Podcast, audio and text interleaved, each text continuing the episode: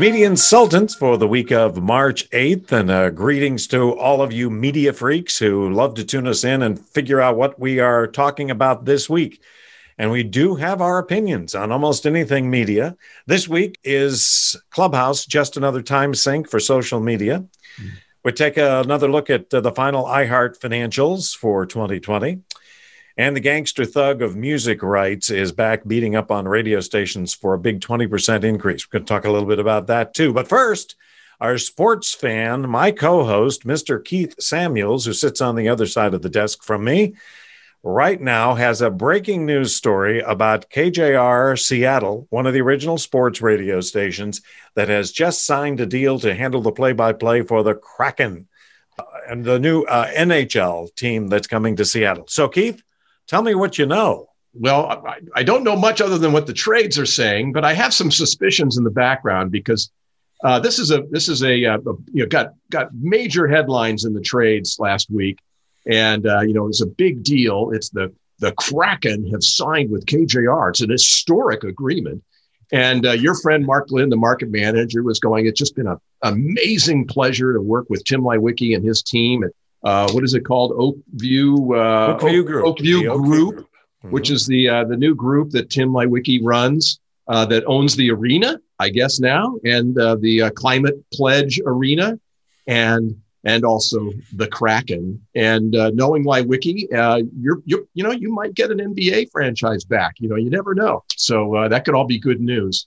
But uh, just nice to know that the old Key Arena and that little spot of Lower Queen Anne is going to be well, once your governor lets people go to games, will be like a hub of, of activity like it used to be back in the day when that's where you got to see the Sonics play and that's where you got to see every major concert. Um, yeah. So, you know, it's a big deal. You know, it's interesting though, um, when you think about Tim Leiweke and the connections that, that iHeart and before them Clear Channel had with him here in LA. So the guy running the station group for iHeart right now is Greg Ashlock and Greg Ashlock just happened to be running the LA Clear Channel cluster back when AEG, headed by Tim Leiweke, built and finished LA Live, which is and Staples Center, which you've all seen many times on television, Laker games, Kings games, the Grammys, and uh, all sorts of other events. That that you know, and that was Tim Leiweke's realm. That was his empire uh, on behalf of Phil Anschutz and AEG. So I wouldn't be surprised if there was some leveraging of an old relationship that Greg had with uh, Tim Leiweke to make sure that his man in Seattle, Mark Glynn, got this deal. Uh, the question is, there's no financial information out there yet. So is this a we're we're partnering for promotional trade and a lot of hospitality stuff with with iHeart, or is iHeart paying a rights fee for the Kraken?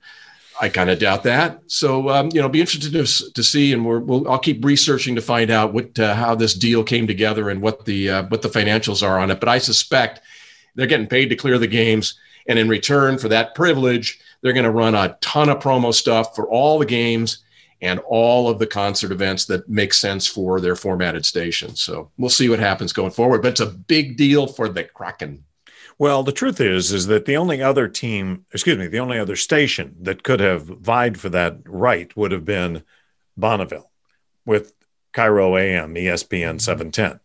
The problem is, is that Bonneville doesn't have any promote co-promotional stations.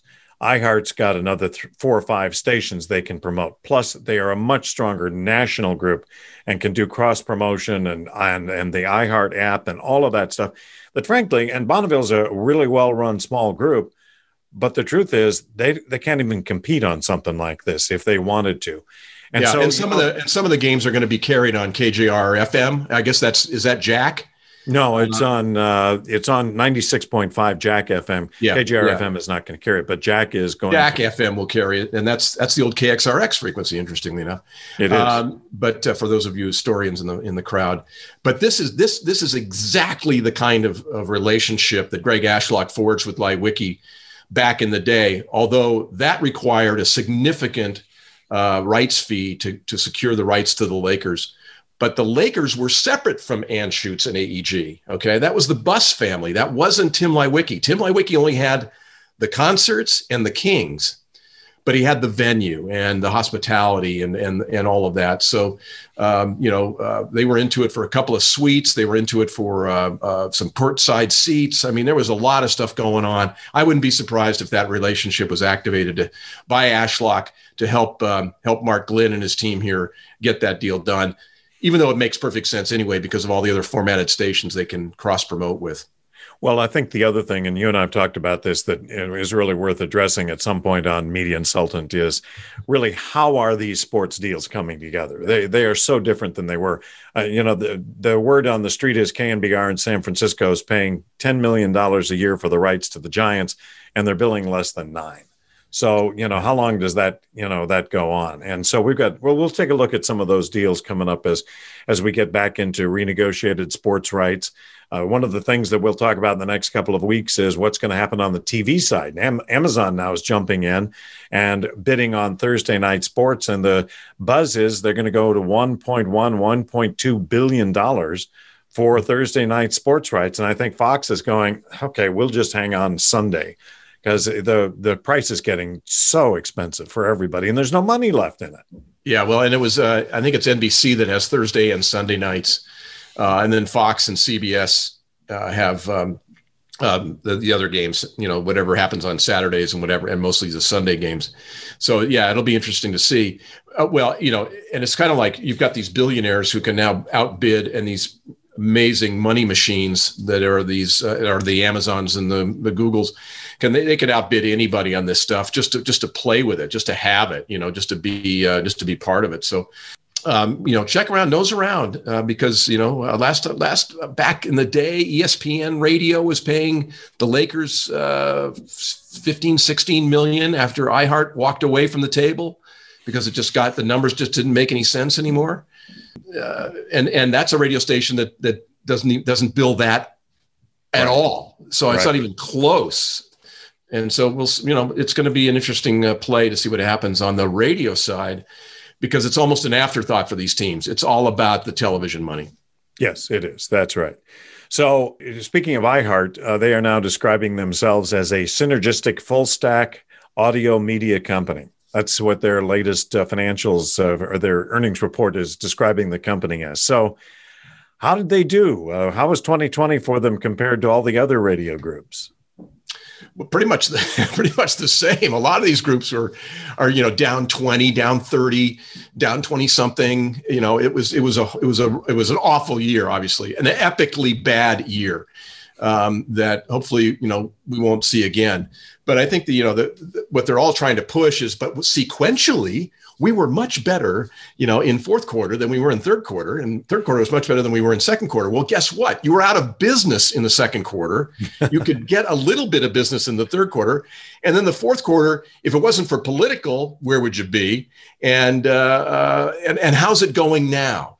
And so what we're seeing is this, you know, this, um, the, the, you know, I think uh, Q4 was down nine percent for uh, for iHeart uh, but digital was up 53. You know, it was down, I think, uh, 24% for the full year without political, down 20 for the full year with political. I, that's a disaster. I mean, that's absolute crushing uh, in terms of you know how you plan and how you. I mean, shoot, how do you how do you pay for your expense? What do you? No wonder there's all these layoffs. No wonder there's all this cutbacks. And no wonder all the even more consolidation, because they're not going to climb out of this very quickly. What do you um, think of? Uh, uh, you know, I mean, they're they're putting all of their hopes in iHeart, uh, the app, on the digital side of things, podcasting, and the iHeart app, and programmatic tech stack ad placement systems. What do you think? Is that does that make up the difference for what they're going to lose on the radio side? You know, not even close. Um, as much as Bob Pittman would like to say it, you know, as he sits up on the pillows of all his tech stack stuff, waxes uh, poetic about, uh, you know, the, the, the full stack of, of technology that they've got. And they do. I mean, it's a great position. But in Q4, they did $936 million. $172 million were digital and streaming and podcasting, that whole pile. Okay. 172 million. Do you know how much they did in the radio and slash events? And events were out of business in Q4. They did 764 million. So that's 82% of their revenue comes from those 860 radio stations and all the events and promotions they're selling. So right. guess what? Without the radio division, there is no digital. There's no digital content, there's no digital streaming, and there's a handful of podcasts. So radio has got to succeed for a lot longer than you know next quarter to help pay for the digital playground that's been built. And the problem with the programmatic side of buying and selling is they now there's some reports that say this isn't actually the truth but you know in reality it's a race to the bottom on rates there's you know how hard is it to raise rates programmatically versus you know raising rates on the iheart music festival we're going to go out and get you know a lot more this year than we did last year kind of thing so i god god bless greg ashlock and that radio group because they're the ones that are churning out the money to pay for all the toys and do you think this uh, 20% decline for iHeart, what do you think it portends for the entire radio business, for Cumulus, for Entercom, for all of these these mid-sized and, and fairly large broadcast companies? Well, you know, you know, iHeart, iHeart's the whale, and all these other guys are kind of like pilot fish, living off the living off the stuff uh, that's on the skin of the whale. So, you know, for iHeart to be down 20, everybody else obviously is down that and worse. Um, I think uh, rare is the are the you know the Salem's and maybe a Townsquare might not be down that much. Uh, they're all down a bit, but not as bad um, because their businesses are structured somewhat differently. I think it affects everybody negatively, and certainly when you talk about going after national dollars and trying to improve some of the national and network stuff that you want to you want to build up. If you're Cumulus and Westwood One, you know you want to you want to get national at Entercom, and you've got iHeart driving that ship and they're going to take their cut first even though they say they're fair you know they're going to they're going to they're going to they're going to be okay we're also hearing uh, that that first quarter looks down 20 you know for a lot of these guys this isn't over and and that that'll be the last tough comp to make because remember going into Q4, Q1 last year the economy was screaming we were coming into an election year which was going to be the most you know most lavishly spent you know campaign funds in history, Olympics, all this stuff going on. Well, the Olympics didn't happen, but political did. And so it was roaring. The government shuts down the economy. And now we're going to see how it kind of leaks back to health again. It's trying to come back. And where it's open, it's coming back. You know, it's just, it's just how long is that going to take? And I don't think anybody really knows yet. Well, the other question is Has the 20% decline going to be a permanent reset for radio? You know, we had that in, in 2008, 2009, when the business fell by 25 or 30% because of the economy. And we've spent the last decade basically limping along at about that same level. We never really recovered. So then the question becomes, is it going to recover? And as we spoke last week, you know, a batch of those television buyers, 22% of television buyers that that Gordon Borrell did a research piece on are not going to be buying TV next year. Yeah. So we're seeing this. I think we'll see a reset on both radio and TV. But and, the, and, and there's a lot more inventory out there. So yeah. you know, trying to come back where you've got all this OTT, you've got all these, you got two million podcasts, you've got, you know, everybody streaming, you've got the subscription services. I, it's it's nuts out there. This isn't coming back in radio like 2008 this is this is a whole different environment, uh, and I think the new normal. Well, the new normal. I think where we're going to see because it, remember it's going to have to if once once we get into 2022 then being down 20 is actually being flat you know so, yeah, so you know it's like oh yeah we were down 20 in q4 of 2020 but in but you know we're flat to that in 2021 isn't that great no you're still down so the comparisons are always going to go back to 2019 how did you do in 2021 compared to 19? How did you do in 22 compared to 19? And that's where they're going to really get crushed. So then, on top of that, there's always something new to do. And the latest competitor or the latest uh, entree to social media is uh, this thing called Clubhouse, which you and I have talked a little bit about, which I liken to listening in on conference calls. And uh, this is essentially an audio chat room where people can drop in and listen to people talking about different subjects. You know, I, I, I poked around on one this morning, and uh, there was a session being held on kindness and grief. There was one on digital marketing services. There was an all day dreaming radio, which just seems to be dreamy music played on, you know, your phone. I, you know, I, I don't know, but anybody can set up a room you can set up a room and uh, and talk about gardening, and people come in and they participate. And uh, this thing that that's uh, so extraordinary about it, of course, is the valuation on this company is over a billion dollars. Their last round, they raised three hundred and thirty million dollars. So my question is. Is there a there there? How do you support something like this? Where's the money on a project like this in social media? And where's the time going to come from? Because it's going to be taken from something else, isn't it? Yeah, it's going to be taken from what they normally would be doing on their computer or their mobile device, and that is watching Netflix or playing with Facebook or um, Snapchatting or TikToking or you know all those things. You know, this is this is a this is this is da- more damaging to digital, I think, than it is to people that you know. Oh, I'm going to turn off the radio now. My favorite show's over with. I'm going to go jump in a clubhouse you know these, this is this is for those people i think that really really enjoy this the, the micro conversations they get into on facebook and twitter. It's so micro you know it's so i mean how many can you tell when you're in a room how many people are in it? Yeah. Oh yeah. Yeah. So and, remember the well, size of some of the groups couple i've dropped in on there are you know there are 10 15 20 25 at the most maybe so it's a it's a very micro audience at this yeah, point. But I, but I also suspect that that's probably the typical audience for a podcast. That at any given time, there's probably ten people listening to us. well, we hope that would be a good day. But you know, yeah. but for the big ones, you know, it might be you know you, it might be several hundred thousand maybe, and that you can monetize. But there's no way to monetize ten people in a gardening thing, really. I mean, really but you know what? Somebody's going to sell it. They're going to package it up, and you can probably do it programmatically. I want to be on every gardening show, you know, the whole year, and uh, and I'll spend five bucks. I mean, you can do you can do a program now. I think there was a deal that Gannett signed. They're going to resell Snapchat ads, right? And right. in the same article, they're talking about how the self serve platform for Snapchat is designed to help local small businesses set up campaigns for as little as $5. You know, it's like now I'm going to be a radio, I'm a newspaper guy and I want to sell a, a thousand dollar full page ad or a two thousand dollar, you know, back page, you know, whatever with banners and everything else and digital. And I got to go to a small business guy and go, and and I'll what, you know what? And I'll sell you some Snapchat stuff for 10 bucks. Yeah you know, so and he'll be salesman of the month in Gannett, you know. Yeah, Keith sold twenty dollars worth of Snap ads in in you know in in Joplin, Missouri. Hmm.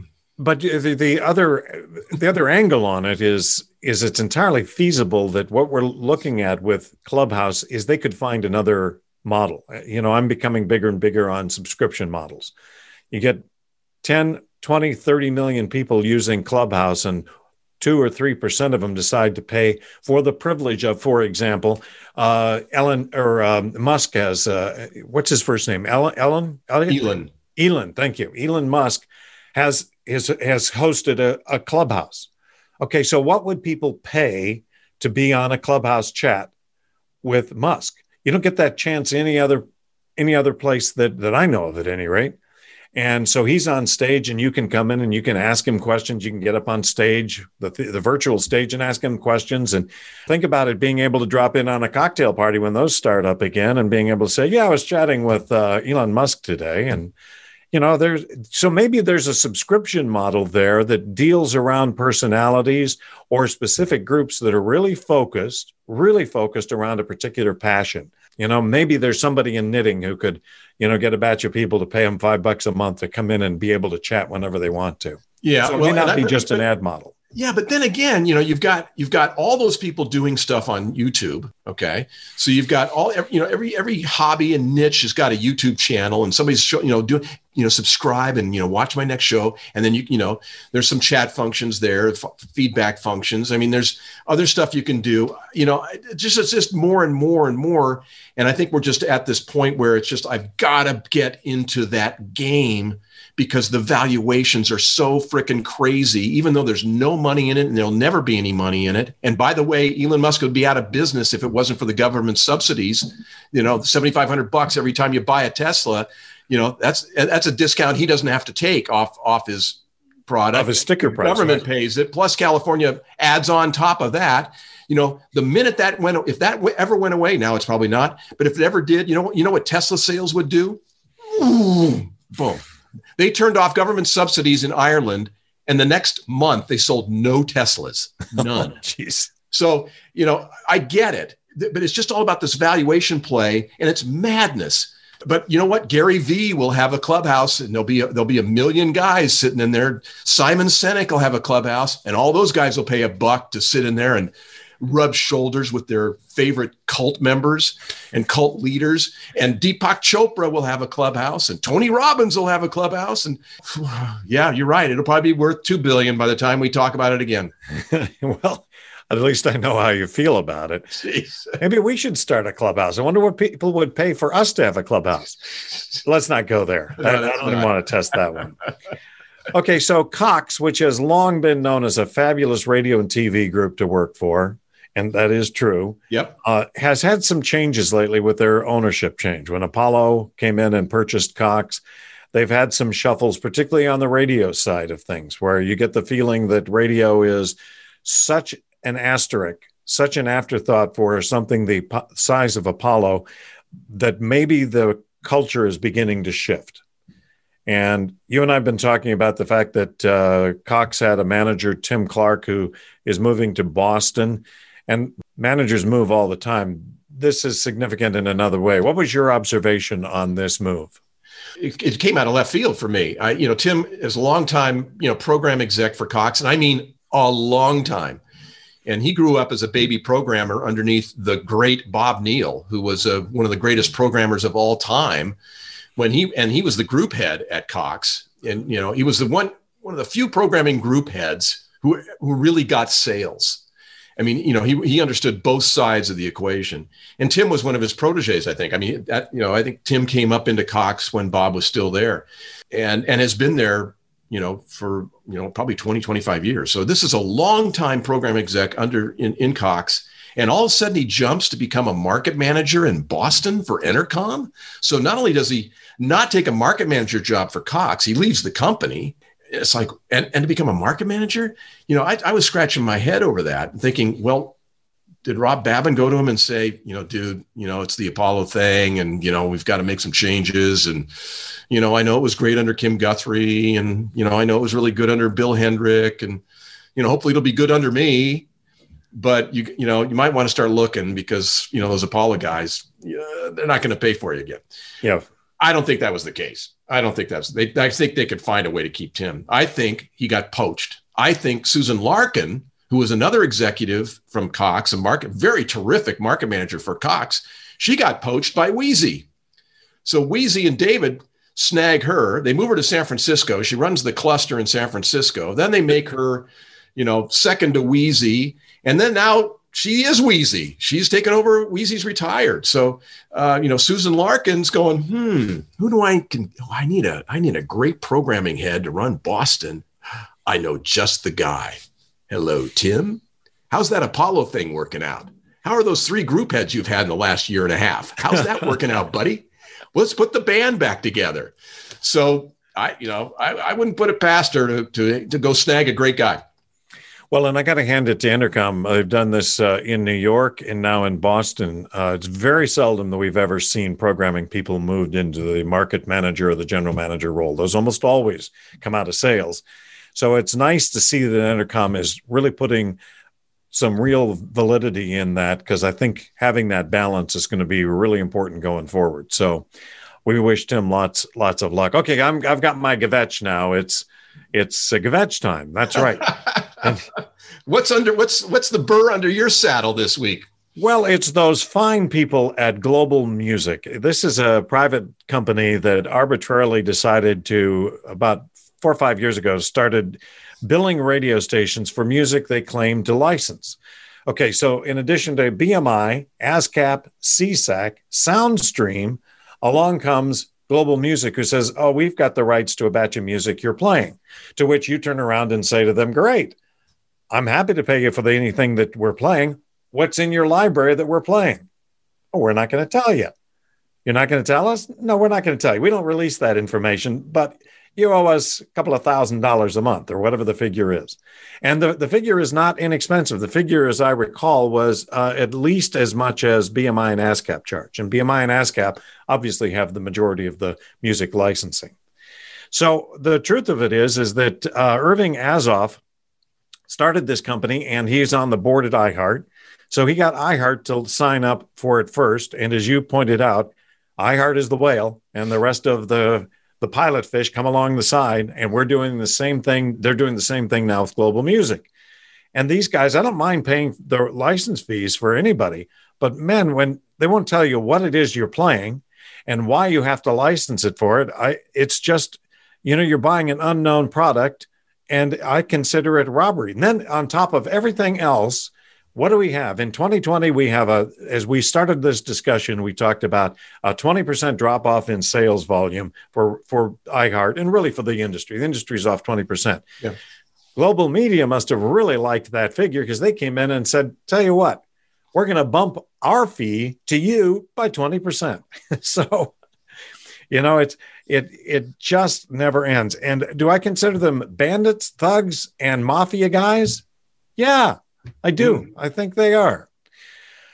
Okay, I feel better. That really, you know.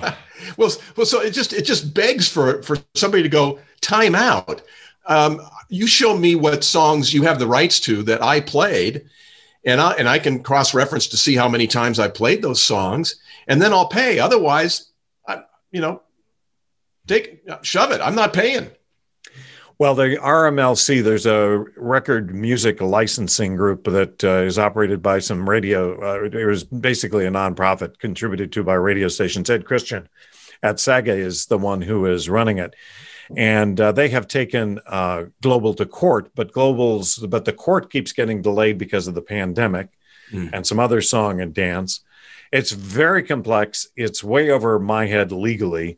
All I know is that I, you know, talk about being politically insensitive and having tone deafness to come in and start nailing the radio business for 20% increase in a year when they've had a 20% decline in revenue. And that's average. I know stations yeah. that have had a 50% decline in revenue. You know, I just, it just doesn't go. So that's my Gavetch. You got one before we get out of here? No, you, you know, you, you got all the kvetch time this week. I'll work on one for next week, but uh, right. it's always good to see you and uh, hope, hope you have a great week. Thanks again. Don't forget uh, Media Insultant uh, has a podcast now also that you can find on any of the platforms. And we encourage you to listen to that if you don't want to watch our smiling mugs up here. And Keith, have a good week. Good to see you. Jackson, all, all the best. And, uh, and to all of you out there in media land, hang in there.